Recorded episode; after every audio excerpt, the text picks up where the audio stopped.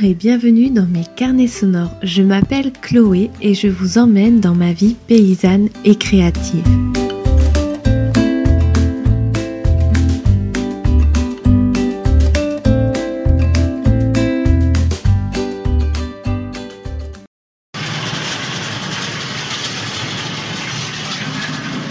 C'est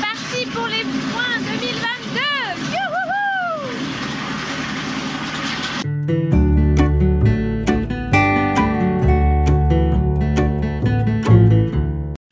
suis partie voir mes brebis. Elles sont en haut du muscardin. Il y a du soleil, mais le ciel est un peu euh, nuageux. Et là, j'appelle mes bibis pour qu'ils viennent téter à la louve. Hmm. C'est joli, c'est un champ où, euh, euh, le, le point de vue est, assez beau et quand on arrive, on a, on a toute la vue sur, euh, sur les brebis, c'est chouette. Non, Lopi Y'a Loulou Lo Ça y est, ils sont arrivés. Par contre, je vois une brebis qui boite, j'ai pas pris ma bombe. Va falloir que je revienne. Ah, c'est bon, je regarde parce que des fois, quand ils arrivent, en fait, il y a un seau posé sur un pied et des fois, quand ils arrivent un peu trop vite, ben, ils renversent tout. Donc, euh, bon, maintenant ils sont grands et on est en phase de sevrage, donc euh, je reviens pas en faire. Mais bon, avant, fallait, euh, bah, si c'était renversé, fallait revenir, revenir ref- refaire du lait et revenir leur donner. Mais là, ça va, ça tétouille. Je vais aller faire le tour, voir si tout va bien, et puis euh, faut que je remonte une batterie. Et que je remonte du bleu parce que je vois deux brebis qui boitent beaucoup, beaucoup, donc j'espère que c'est pas des miasmes. Des miasmes, c'est des c'est des mouches en fait qui pondent euh, sur les brebis, souvent euh, entre les onglons. Euh, et, en fait, les œufs euh, évoluent et se transforment en petits asticots et ça, ça grignote en fait la chair. Donc, euh, quand c'est pris assez tôt, ben il n'y a pas de gravité. Après, si on laisse traîner, déjà c'est douloureux pour la bête et puis ça peut, ça peut vraiment la faire boiter et, s'aggraver. Alors il y a plusieurs sortes de miasmes et celles qui se mettent, enfin généralement dans les pieds ou c'est les, petits en fait et euh, c'est pas trop grave. Mais depuis, je dirais 4-5 ans, 4 ans, il y a une autre mouche qui pond également qui s'appelle Volfarcia et elle, elle a tendance à faire euh, donc des pontes mais à des endroits euh, vraiment, par exemple, le- il y a 3 ans, j'avais une brebis qui avait eu des pontes dans l'oreille. Alors euh, pour la soigner, ça avait été vraiment euh, difficile. Il avait fallu passer plusieurs jours. Enfin, maintenant ça va, elle est soignée, mais elle a toujours l'oreille pliée. Et euh, ça peut aussi aller dans la vulve, dans les pieds, enfin entre les onglons. Et en fait, ces asticots-là creusent vraiment profond. Donc, il faut vraiment être vigilant et, pas du tout, euh, laisser traîner, quoi. Donc voilà, faut que je regarde. Je vois un, deux brebis. Ah bah voilà, ils ont renversé la louve. Bon, ça va, vous aviez tété les doudous? Oui, t'en peux plus. Ah oui, c'est ma 210. Alors elle, elle c'est pas vraiment un biberon parce qu'elle a sa maman. Mais euh, des fois, elle vient téter et enfin téter, je sais même pas si elle tète vraiment, mais elle vient tirer les tétines et puis euh, et puis bouger la louve et puis souvent euh, c'est elle qui, euh, qui fait renverser quoi. Bon, je vais essayer. De... Oh bah t'as avalé de travers. Non. Je vais essayer de trouver mon, petit Ivar et puis euh, j'ai mon 263 à faire téter et voilà. Et ça c'est pas pour toi, t'as déjà tété.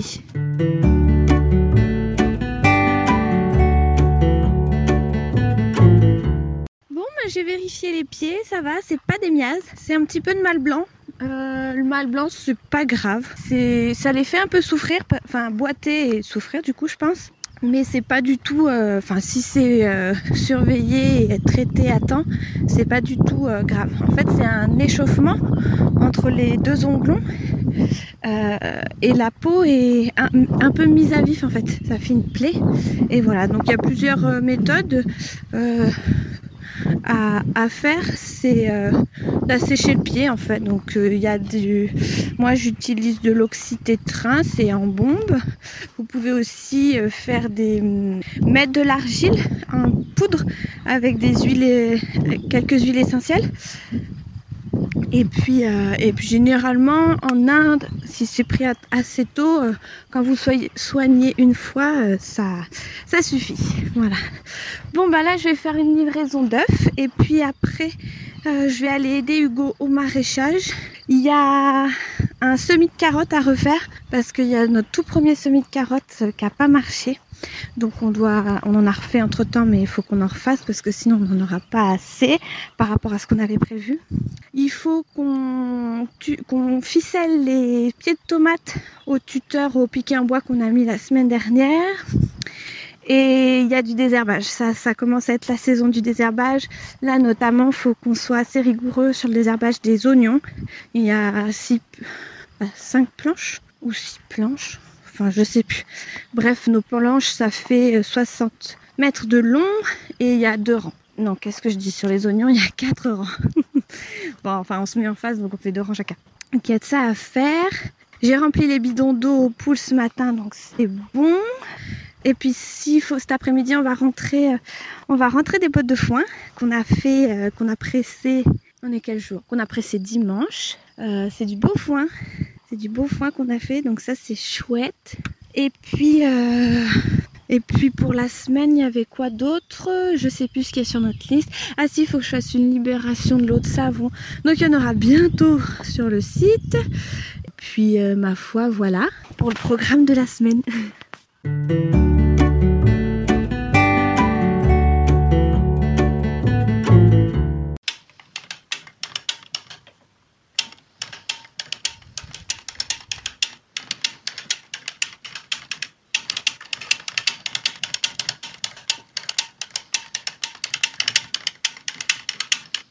Le doux son de ma machine à tricoter les chaussettes. Alors, euh, je me suis remis à faire des chaussettes il y a 2-3 jours parce que Hugo a ouvert son tiroir à chaussettes et quasiment l'intégralité de ses chaussettes était mangée par des mythes.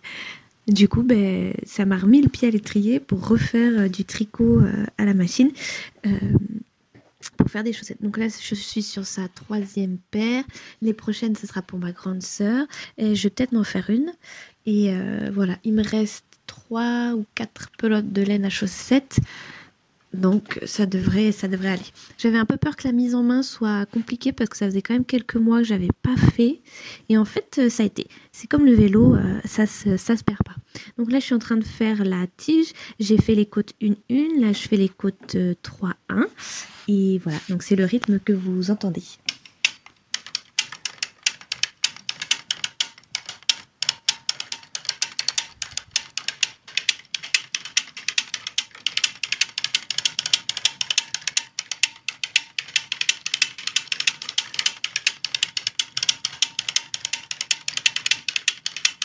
Et c'est très relaxant et très méditatif à regarder les aiguilles qui, euh, qui attrapent le brin de laine, qui descendent, qui forment la boucle.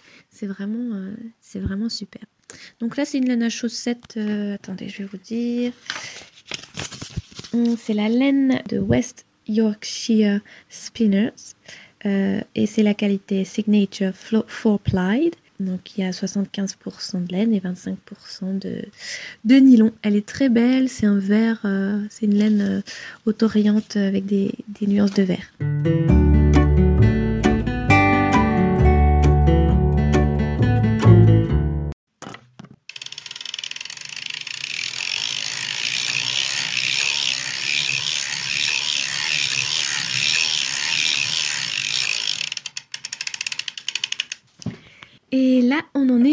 Donc une fois que les côtes sont passées, en fait, le tricot est beaucoup plus facile et il y a beaucoup moins de chances, risque, de perdre des mailles en fait. Parce que les mailles en verre sont sur le côteleur, on appelle ça.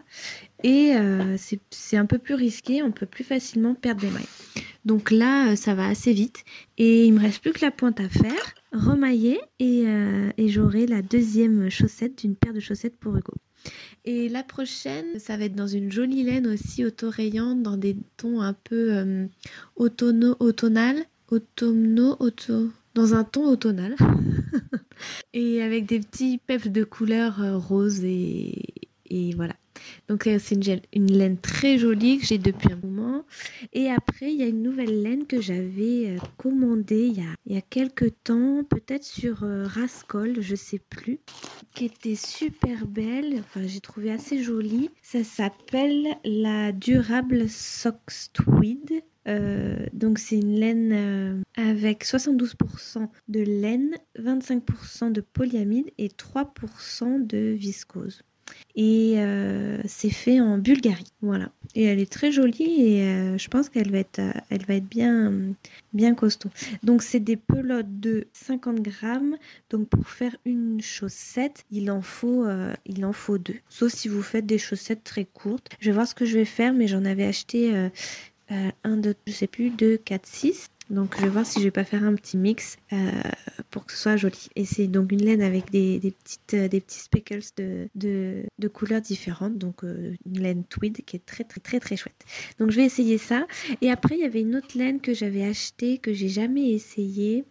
donc ça c'est une laine de opale. Et en fait, c'est une 8 Donc ça va faire des grosses chaussettes pour cet hiver. Et elle est pareille auto-rayante dans les verts rouges.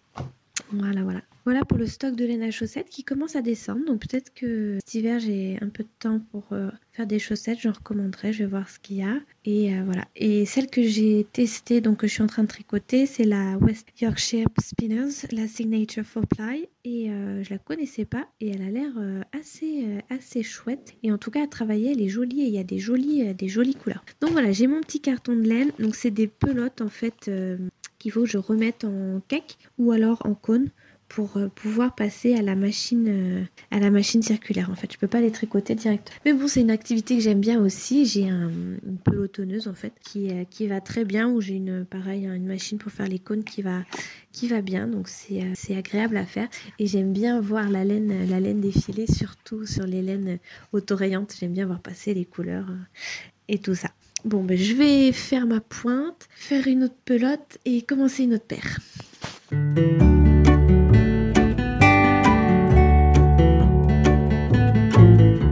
Il faut absolument que j'enregistre euh, le début de cette nouvelle aventure parce que sinon je m'en souviendrai pas. Alors on a un nouveau projet, euh, c'est des vaches alors c'est des vaches juste pour nous, c'est pas un projet professionnel, euh, mais j'aimerais bien avoir euh, trois vaches, une normande, une vosgienne et une jersiaise. Alors d'où c'est venu? Eh ben en fait euh, c'est venu en début d'année quand on a eu notre contrôle bio. la réglementation, j'en avais parlé dans un ancien podcast, la réglementation bio sur les agneaux en allaitement artificiel a changé. Et ce qui fait que maintenant, il faut du lait bio, sinon euh, les agneaux sont déclassés, voire le troupeau, euh, qui ça c'était en discussion. Et en blaguant, j'ai dit, euh, ben, faudrait une vache. c'est pas possible de. Le, prix de l'agneau est assez bon en ce moment, mais il, pas, il a augmenté autant que le GNR, autant que l'électricité. Enfin bref. Et bizarrement, bah, ça a fait son petit chemin et, comme d'habitude, il y a des choses qui sont apparues entre guillemets à ce moment-là. Notamment, euh, je suis tombée sur un article ou c'était une vidéo. Non, c'était un article sur une dame qui fait euh, ses fromages. Elle a des vaches euh, laitières, donc c'est juste pour elle, disons. Enfin, elle et sa famille. Et je suis tombée là-dessus. Ça s'appelle, je sais plus. Ah si, Cheese from Scratch. Elle a un, un blog et elle fait des vidéos sur YouTube et elle est sur Instagram, si je ne me trompe pas. J'essaierai de vous mettre tous les liens. Voilà. Et donc, elle, euh, fait des, fromages, elle fait de la crème, elle fait tout ça, du beurre. Euh, voilà. Donc, l'idée, la graine était semée, l'idée a germé et, euh, et le projet est né, quoi. donc, pourquoi j'ai envie de faire ça? Ben, premièrement, parce que les vaches, c'est mon entrée dans le monde agricole.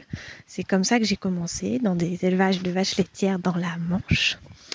Et notamment chez des maîtres de stage et des, gens euh, fantastiques, merveilleux, qui m'ont appris énormément et m'ont beaucoup soutenu et m'ont donné le droit à l'erreur. Michel et Corinne, voilà. Et donc, euh, j'ai travaillé avec des vaches pendant six ans, je crois. Attends, ça fait sept, ça fait, on est dans notre huitième année. J'ai fait cinq ans. Oh bon, j'ai perdu le, j'ai perdu le calcul, mais j'ai bossé à peu près six ans avec des vaches, euh, des vaches. Donc dans un premier temps, c'était dans la Manche en tant qu'agent de remplacement dans des fermes, principalement sur des vaches laitières. Et puis après en tant que salarié et associé dans une ferme du Jura avec des villards de lance, pareil, des, laitières, transformation fromagère, en comté raclette Tom Gruyère, euh, euh, morbier, chevret et en direct. Et puis quand on a quitté cette ferme, euh, le projet s'est un peu transformé et la ferme qu'on a trouvée, bah, il y avait une troupe de, moutons. Donc c'est comme ça que je suis partie dans le mouton. Et c'est comme ça que j'ai euh, délaissé, quitté les vaches euh, pour un petit moment. Et là, euh, je, sais pas, enfin, j'ai envie. Oula, qu'il va pleuvoir. Oups, j'ai pas pris de, de veste ou quoi. Ah zut, je suis partie, il est 18h, c'est dimanche. Je suis partie de la maison comme ça, par le petit chemin dans les bois qui passe au ruisseau qui sort de l'étang pour aller poster ma lettre dans la boîte jaune. Et j'ai l'impression... Ah non, c'est le ruisseau. Bon, oula, l'obus, il a glissé. Donc euh, voilà, donc euh, je sais pas si c'est un, une étape, un moment, enfin quelque chose. Mais en tout cas, bah, voilà comment c'est né et c'est vrai que plus j'y pense et plus, euh, bah plus ça me travaille, plus je me dis est-ce que c'est raisonnable Et, je, trouve des tas de raisons de, faire ça. Alors euh, vous allez dire euh, que c'est beaucoup de travail, d'astreinte. C'est vrai. Mais je crois que c'est là-dedans que j'aime être tous les jours. Et il y a plusieurs raisons à ça en fait. On fait déjà beaucoup de choses sur la ferme, à un niveau professionnel, donc le maraîchage, les moutons, les œufs, le savon, les pommes. Et là, j'ai envie de quelque chose, euh, entre guillemets, pas professionnel, mais quelque chose qui a du sens profondément. Et la vache laitière, pour moi, c'est un des, un des animaux les plus fantastiques parmi les ruminants, qui sont des animaux merveilleux. parce que euh, bah justement c'est un herbivore qui mange que de l'herbe et qui devient euh, très gros. C'est un animal qui peut à la fois euh, travailler en animal de trait, c'est un animal qui peut donner du lait, c'est un animal qui peut aussi donner de la viande.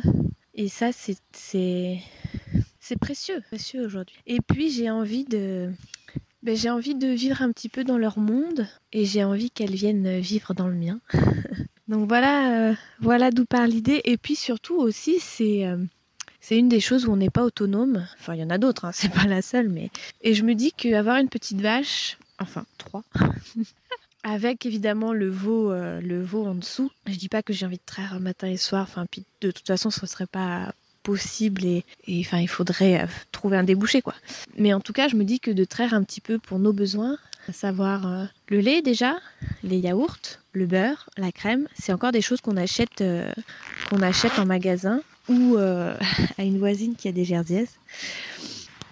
Mais c'est toujours euh, dans le but de faire au maximum à la ferme, vraiment, et d'éviter les trajets, d'éviter les contenants en plastique et tout ça. Donc il y a, cet avantage aussi, mais c'est surtout de, retrouver ce rythme laitier. Et puis c'est aussi de vivre à côté d'animaux qui moi m'apaise avec un rythme de vie euh, calme et serein. Donc voilà, donc là euh, c'est pas pour tout de suite, faut quand même qu'on réfléchisse euh, comment on fait. et puis il faut aussi économiser un petit peu parce que acheter des, petites génisses, ben, ça a un coût. faut aussi les trouver dans les bons élevages. Et puis il faut leur faire une petite étable. Bon, moi j'ai ma petite idée, ce sera certainement en face de la boutique. on verra. Mais voilà, d'où c'est parti et je vous en dirai plus euh, où ça va.